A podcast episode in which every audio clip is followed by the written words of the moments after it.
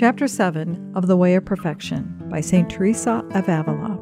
This is a Discerning Hearts recording read by Chris McGregor. The Way of Perfection by St. Teresa of Avila. Translated and edited by E. Allison Peers.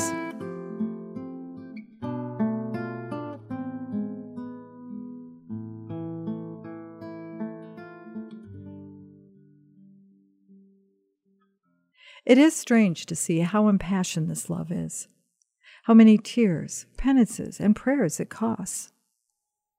How careful is the loving soul to commend the object of its affection to all who thinks it may prevail with God, and to ask them to intercede with him for it. And how constant is its longing, so that it cannot be happy unless it sees that its loved one is making progress. If that soul seems to have advanced, and is then seen to fall some way back. Her friend seems to have no pleasure in life.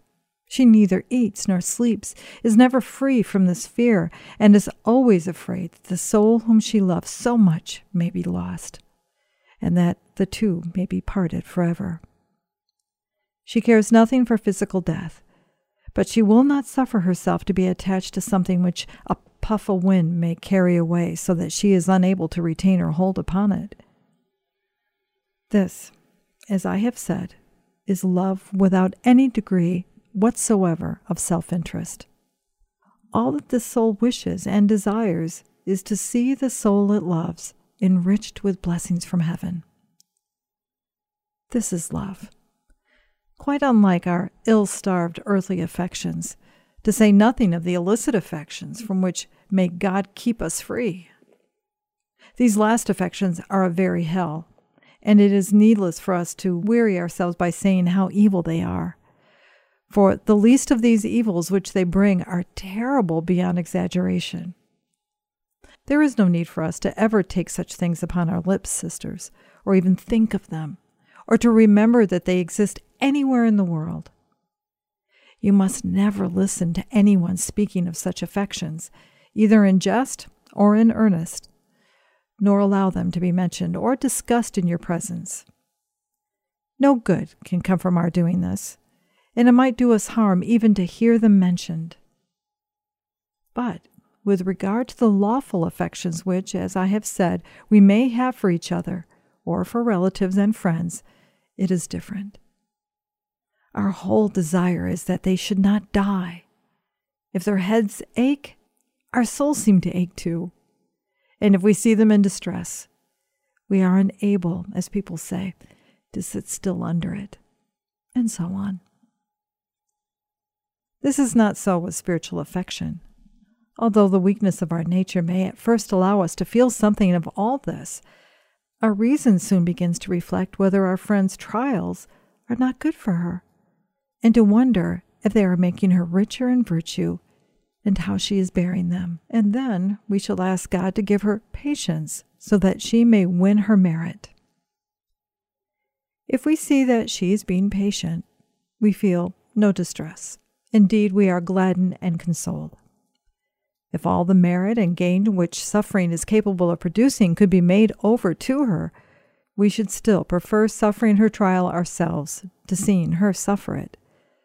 But we are not worried or disquieted. I repeat once more that this love is a similitude and copy of which was born for us by the good lover, Jesus. It is for that reason that it brings us such immense benefits, for it makes us embrace every kind of suffering, so that others, without having to endure the suffering, may gain its advantages.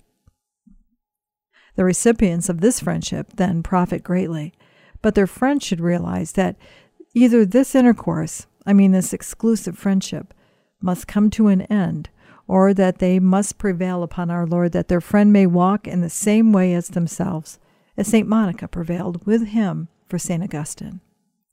Their heart does not allow them to practice duplicity.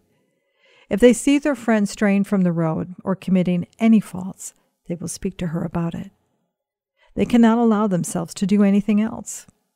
And if after this the loved one does not amend, they will not flatter her or hide anything from her.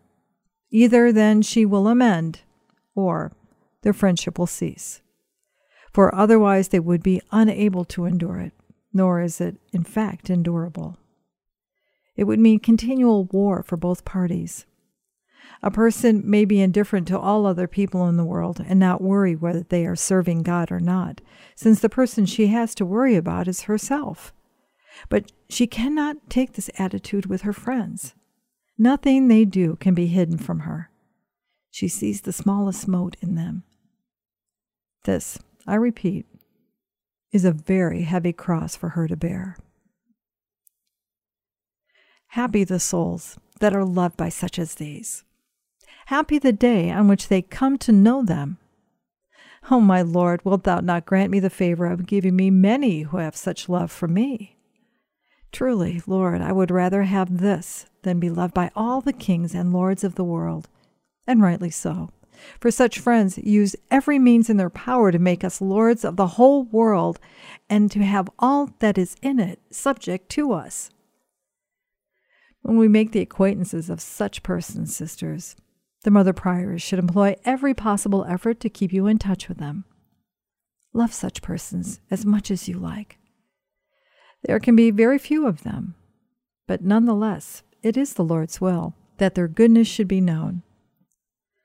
When one of you is striving after perfection, she will at once be told that she has no need to know such people, that it is enough for her to have God. But to get to know God's friends is a very good way of having Him. As I have discovered by experience, it is most helpful.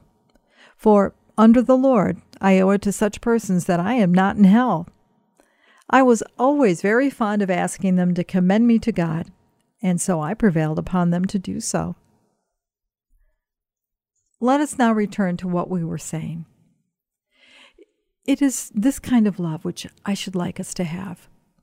At first, it may not be perfect, but the Lord will make it increasingly so.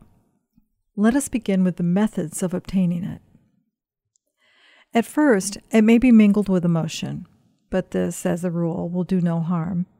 It is sometimes good and necessary for us to show emotion in our love, and also to feel it, and to be distressed by some of our sisters' trials and weaknesses, however trivial they may be.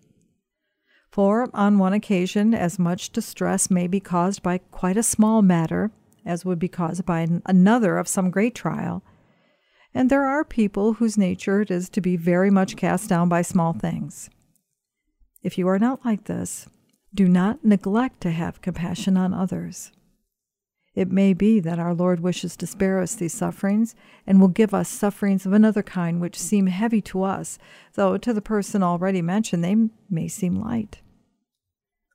In these matters, then, we must not judge others by ourselves, nor think of ourselves as we have been at some time when, perhaps without any effort on our part, the Lord has made us stronger than they. Let us think of what we were like at the times when we have been weakest. Note the importance of this advice for those of us who would learn to sympathize with our neighbor's trials, however trivial these may be. It is especially important for such souls as have been described, for desiring trials as they do, they make light of them all. And they must therefore try hard to recall what they were like when they were weak, and reflect that if they are no longer so, it is not due to themselves. For otherwise, little by little, the devil could easily cool our charity toward our neighbors and make us think that what is really a failing on our part is perfection. In every respect, we must be careful and alert, for the devil never slumbers. And the nearer we are to perfection, the more careful we must be, since his temptations are then much more cunning, because there are no others that he dare send us. And as if I say, we are not cautious, the harm is done before we realize it. In short, we must always watch and pray, for there is no better way than prayer of revealing these hidden wiles of the devil and making him declare his presence. Contrive always, even if you do not care for it, to take part in your sister's necessary recreation, and to do so for the whole of the allotted time. For all considerate treatment of them is part of perfect love. It is a very good thing for us to take compassion on others' needs. See that you show no lack of discretion about things which are contrary to obedience.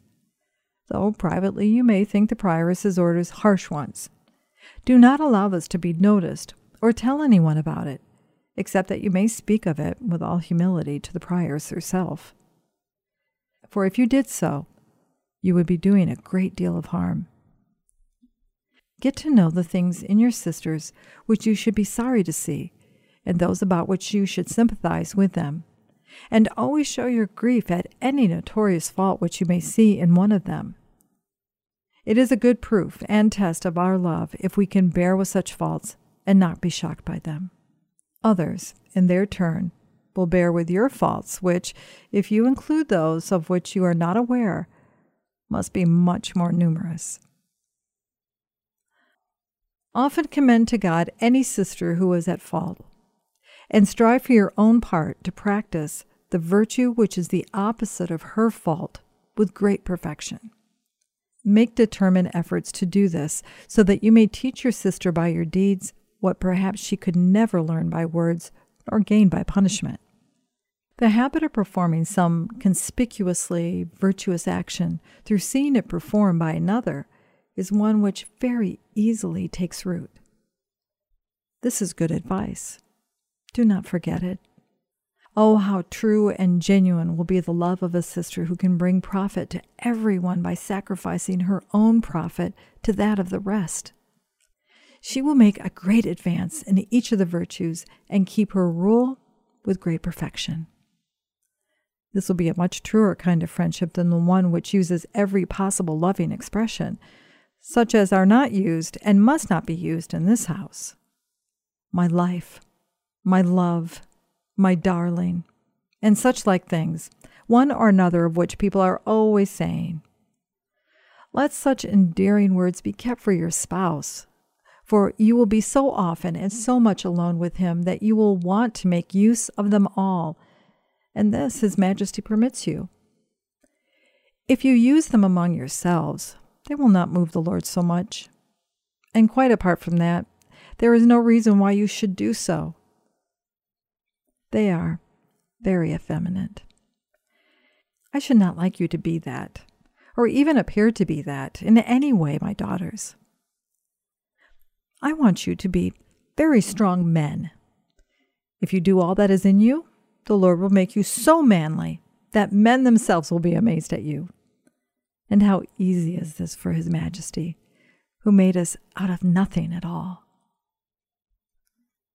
It is also a very clear sign of love to try to spare others household work by taking it upon oneself, and also to rejoice and give great praise to the Lord if you see any increase in their virtues. All such things, quite apart from the intrinsic good they bring, add greatly to the peace and concord which we have among ourselves, as though through the goodness of God we can now see by experience. May His Majesty be pleased ever to increase it, for it would be terrible if it did not exist, and very awkward if, when there are so few of us, we got on badly together. May God forbid that. If one of you should be cross with another because of some hasty word, the matter must at once be put right, and you must betake yourselves to earnest prayer. The same applies to the harboring of any grudge, or to party strife, or to the desire to be greatest, or to any nice point concerning your honor. My blood seems to run cold as I write this at the very idea that this could ever happen. But I know it is the chief trouble in convents. If it should happen to you, consider yourselves lost. Just reflect and realize that you have driven your spouse from his home. He will have to go and seek another abode, since you are driving him from his own house. Cry aloud to His Majesty and try to put things right. And if frequent confessions and communions do not mend them, you may well fear that there is some Judas among you. For the love of God let the prioress be most careful not to allow this to occur. She must put a stop to it at the very outset. And if love will not suffice, she must use heavy punishments. For here we have the whole of the mischief and the remedy. If you gather that any of the nuns is making trouble, see that she is sent to some other convent, and God will provide them with a dowry for her. Drive away this plague. Cut off the branches as well as you can, and if that is not sufficient, pull up the roots. If you cannot do this, shut up anyone who is guilty of such things, and forbid her to leave her cell. Far better this than that all the nuns should catch so incurable a plague. Oh, what a great evil is this! God deliver us from a convent into which it enters. I would rather our convent caught fire and we were all burned alive. As this is so important, I think I shall say a little more about it elsewhere. So I will not write at great length here. Except to say, provided they treat each other equally, I would rather that the nuns showed a tender and affectionate love and a regard for each other, even though there is less perfection in this than in the love that I have described, than that there were a single note of discord to be heard among them. May the Lord forbid this for his own sake. Amen.